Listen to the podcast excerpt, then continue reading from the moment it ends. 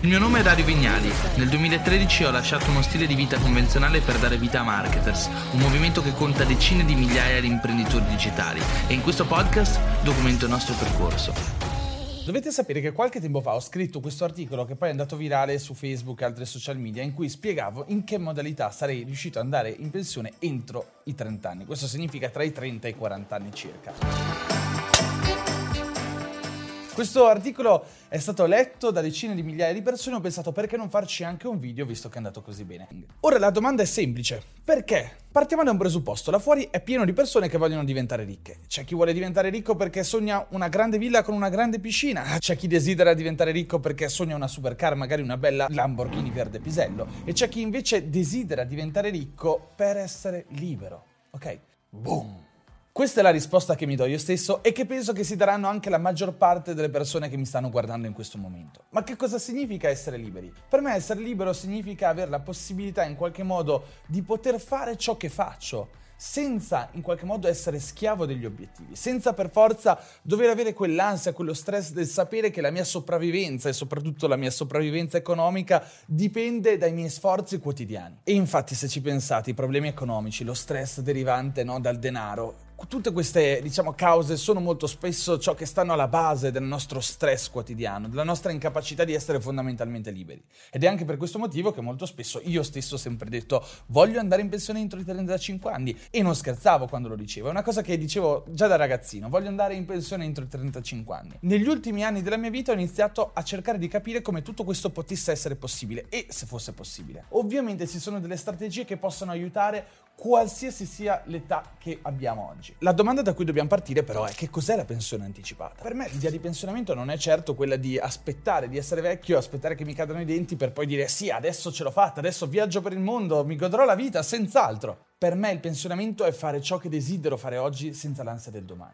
Per me il pensionamento è poter eliminare i problemi futuri per potermi concentrare sul presente, che poi, come ci dice il buon Buddha, concentrarsi sul presente è la fonte di felicità. Però ovviamente il Buddha non teneva in considerazione che ognuno di noi ha i propri problemi. Io ad esempio ho una società, un'azienda con 40 dipendenti, sono responsabile di un sacco di cose, ho un bel po' di responsabilità nei confronti dei miei clienti e tutto questo è una fonte di grande stress. Come posso concentrarmi sul presente? Ed ecco quindi che la risposta è piuttosto semplice. Per poter concentrarmi sul presente, essere eternamente infelice e andare in pensione oggi stesso, devo iscrivermi a un monastero buddista e farmi monaco. Questa è un'ottima soluzione. Però ipotizziamo che voi, come me ad esempio, abbiate qualche sogno, qualche ambizione e non vogliate vivere la vostra vita in un monastero buddista. Magari avete qualche sogno materialista, ad esempio vorreste una bella baita in montagna o vivere con la vostra famiglia eh, con un certo agio economico, oppure ancora poter viaggiare per il mondo o come me acquistare una barca a vela e poter fare il Pacifico. Un'altra cosa che ho sempre desiderato è ad esempio fare un allevamento di alpaca, è un mio sogno segreto. Alcuni di voi lo sanno, però nel tempo libero, se avessi più tempo libero lo farei volentieri ed è anche uno dei motivi che mi spinge a voler andare in pensione quanto prima. Quindi, se non vogliamo farci monaci, se vogliamo vivere tranquillamente, se non vogliamo una Lamborghini o una villa di lusso, ma vogliamo e desideriamo andare in pensione quanto prima, quali sono le migliori strategie? Beh, eccovene tre. La prima strategia è riuscire ad accumulare un patrimonio. Eh, e qui sembra abbastanza semplice da pensare, no? Eh,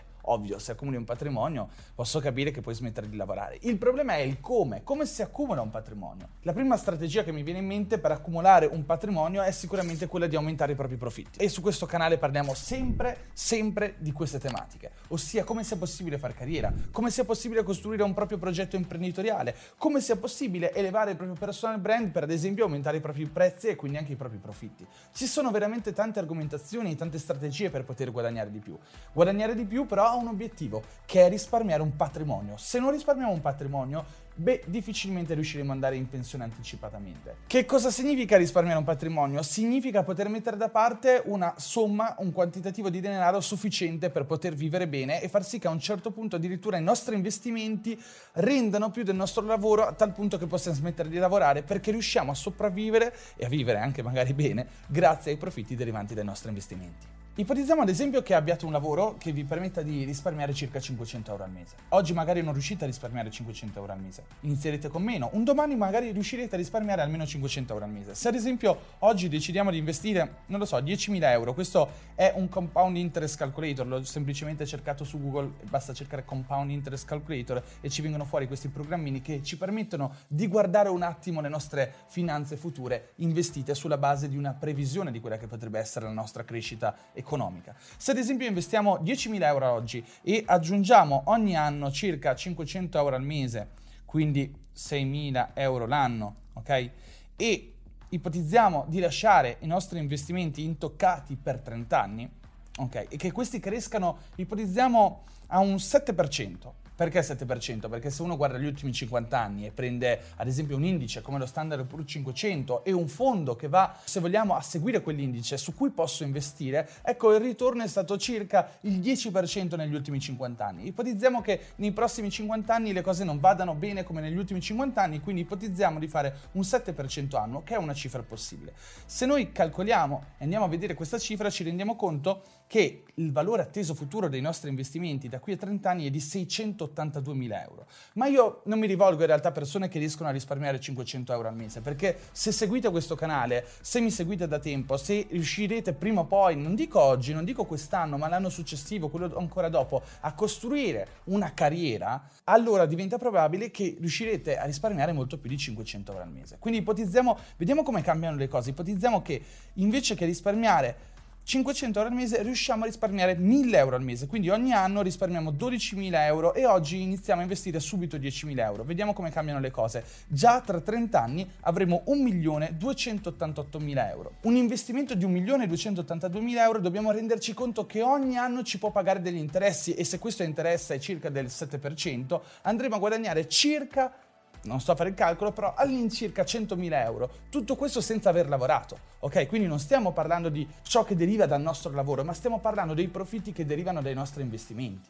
E questo significa che se non abbiamo uno stile di vita che ci porta a fare spese esagerate, potremo vivere solamente anche grazie a ciò che ci paga il nostro investimento, ossia il ritorno del nostro investimento. Questo non significa che ogni anno questi 100.000 euro che guadagno me li porto fuori e me li spendo tutti. Significa che parte di ciò che guadagnerò grazie ai miei investimenti lo utilizzerò per vivere e poi continuerò a reinvestire quindi ciò che rimane. Ovviamente, come mi fa notare il buon Paolo che qua che filma, è giusto specificare che per poter far sì che l'interesse composto, sia questo calcolo, faccia il suo corso, dobbiamo assolutamente lasciare intoccato il nostro investimento. Se noi ogni anno investiamo, ad esempio, 10.000 euro, non è che l'anno successivo andiamo a tirare fuori quello che è il nostro guadagno derivante dagli investimenti e ce lo andiamo a spendere spendere tutto quanto. Si tratta di investire per 30 anni e lasciare che in qualche modo l'accumulo di capitale vada a produrre un ritorno economico che cresce grazie al tasso di interesse composto. Che cos'è il tasso di interesse composto?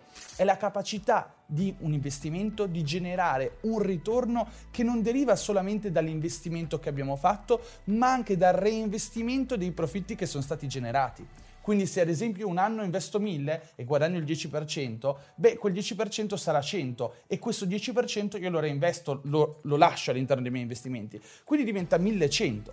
Se l'anno successivo di nuovo guadagno il 10%, io non guadagnerò più 100, ma guadagnerò 110, ossia il 10% dei 1100 che mi ritrovo sul conto di investimenti. E voi penserete che sia difficile guadagnare, ma io vi posso assicurare che in realtà il problema dei ricchi non è guadagnare, ma è risparmiare. La verità è che quando noi iniziamo a guadagnare di più, solitamente arriviamo a spendere di più e questo è un grande problema. Infatti se la prima strategia era imparare a guadagnare di più, la seconda strategia è iniziare a risparmiare di più. E come si fa a imparare a risparmiare di più? Bisogna ridurre il proprio burn rate, burn rate ossia la velocità con cui bruciamo i nostri guadagni. Il burn rate solitamente non decresce ma cresce perché le persone che guadagnano e passano dal guadagnare 1000 euro al mese a 2000, da 2000 a 4000, da 4000 a 6000, aumentano considerevolmente anche le proprie spese. Perché? Perché lasciamo che sia il denaro a identificarci. perché sentiamo la necessità di dimostrare al mondo che abbiamo iniziato a guadagnare di più e quindi dal Panda passeremo al Volkswagen e dal Volkswagen passeremo al Range Rover e dal Range Rover vorremmo magari prenderci una supercar e assieme alle macchine aumentano anche le spese che andiamo magari a fare per acquistare una casa, per acquistare una casa ancora più grande, rivendere quella di prima. Iniziamo, oltre tra l'altro a spendere soldi, a perdere anche una valanga di tempo perché le cose che possediamo ci possiedono e ogni volta che tu compri una cosa nuova, quella cosa ti possiede perché aumenta il grado di responsabilità che hai nei confronti di quella cosa. Più cose possiedi, più cose hai da fare, più preoccupazioni hai. A me piace molto ispirarmi al buon Warren Buffett che continua a guidare da anni la stessa auto, che di certo non è un'auto di lusso, ha la stessa casa ormai da decine di anni e non ha mai elevato così tanto il proprio tenore di vita. E come Warren Buffett, là fuori è pieno di imprenditori illuminati che non vedono nel denaro la fonte della propria elevazione sociale, ma vedono nel denaro la fonte della propria libertà finanziaria, che è quello a cui dovremmo aspirare. Ma per imparare a risparmiare di più dobbiamo mantenere inalterate o addirittura diminuire le nostre abitudini d'acquisto. Conosco là fuori veramente tanti ragazzi che guadagnano 2000 euro al mese e che dicono che non riescono a risparmiare niente, ma la verità è che non riescono a risparmiare niente molto spesso perché non si vogliono far mancare niente e quindi vestiti di lusso e quindi l'ultimo modello di iPhone e quindi il leasing di un'auto costosa e ottimo appartamento in un'ottima zona della città. Questo non è il modo per accumulare ricchezza, è il modo per dimostrare ricchezza e c'è una reale differenza. Colui che dimostra ricchezza quando non è ricco è colui che non diventerà mai ricco.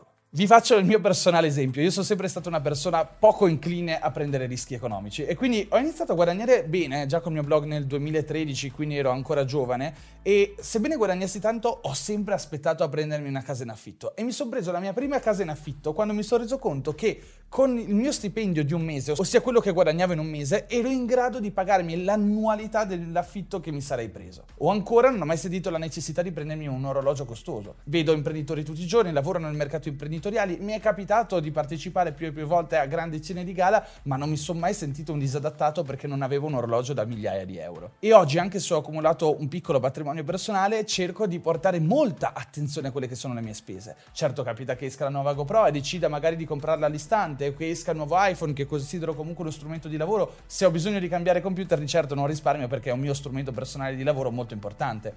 O ancora, di certo non risparmio su quelle che sono le cene al ristorante, le esperienze, quello che voglio vivere, ciò che è importante per me o addirittura ciò che potrebbe lasciarmi un ricordo indelebile nella mia vita molto importante. Però è anche vero che quando invece mi ritrovo a spendere migliaia di euro ci ragiono e ci penso sopra veramente tanti giorni. Una cosa che dico sempre è nel momento in cui sentiamo una, un impulso all'acquisto, che sentiamo che abbiamo il desiderio assolutamente di acquistare qualcosa, promettiamo a noi stessi che lo acquisteremo solamente dopo che ci avremo pensato per 20 giorni. E vi posso assicurare che se prendiamo un'idea e la chiudiamo in un cassetto, dopo 20 giorni se riapriamo quel cassetto, quell'idea non ci sembrerà più così straordinariamente importante e il grado di irrazionalità sarà calato almeno un pelo. È anche vero però che la capacità di risparmiare dipende dalla nostra capacità di guadagnare, quindi io mi immagino tranquillamente che uno studente o colui che ha appena iniziato a lavorare avrà più difficoltà rispetto a colui che già guadagna tanto a risparmiare delle cifre consistenti. Per questo dico che colui che guadagna poco solitamente si deve concentrare nel guadagnare di più e colui che invece guadagna di più si deve concentrare a risparmiare di più. Però è anche vero che anche colui che guadagna cifre modeste può imparare a risparmiare. Possiamo già iniziare a risparmiare centinaia di euro se invece che acquistare una camicia di chissà quale brand decido di acquistare una camicia da Zara o H&M o posso iniziare a risparmiare qualche centinaio di euro scegliendo deliberatamente di invitare i miei amici a cena o semplicemente ritrovarsi a casa di qualcuno piuttosto che andare fuori a cena due o tre volte al mese o addirittura c'è chi ci va due o tre volte a settimana. Almeno all'inizio non si tratta di risparmiare e investire tanto ogni mese, si tratta di riuscire a coltivare ed acquisire l'abitudine al risparmio. E se anche uno è capace di iniziare a risparmiare 100 euro al mese, già quei 100 euro sono la nascita di una nuova abitudine, che nel lungo periodo, grazie all'interesse composto, sarà capace di pagarci molto molto di più. Voglio farvi anche un ragionamento che a me mi ha sempre fatto pensare. Se io oggi acquisto una camicia che costa 100 euro, non devo pensare che quella camicia l'ho pagata 100 euro, ma devo anche realizzare qual è stato il mancato guadagno su quei 100 euro. Perché facciamo di nuovo un calcolo di interesse composto, ok? E ipotizziamo che io oggi paghi una bella camicia, ok? 100 euro, 100 euro che avrei potuto investire, ok? Tra 20 anni ok, con un tasso di rendita, se li avessi investiti del 7%, mi restituiscono 386 euro. Vuol dire che quella camicia che oggi ho pagato 100 euro non solo rappresenta una spesa di 100 euro, ma rappresenta anche un mancato incasso di 386 euro di investimenti futuri. Che questa cosa fa ragionare perché se proviamo ad attualizzare queste cose, non più sulla camicia, ma su tutto l'insieme di spese che facciamo, quindi magari 10.000 euro all'anno, in cose che potevamo risparmiare se già spendiamo molto, oppure qualche centinaio o qualche migliaio di euro se abbiamo invece delle abitudini di spesa minori, ecco quelle migliaia di euro investite e lasciate crescere nel tempo diventano magari decine di migliaia di euro. Ed ecco quindi che un insieme di spese che abbiamo fatto oggi rappresenta magari un mancato guadagno di decine di migliaia di euro. Come ti dicevo, quello che conta veramente è acquisire delle abitudini di risparmio. Ma c'è anche un problema che è simmetrico e opposto, che è molto facile acquisire delle abitudini di spesa.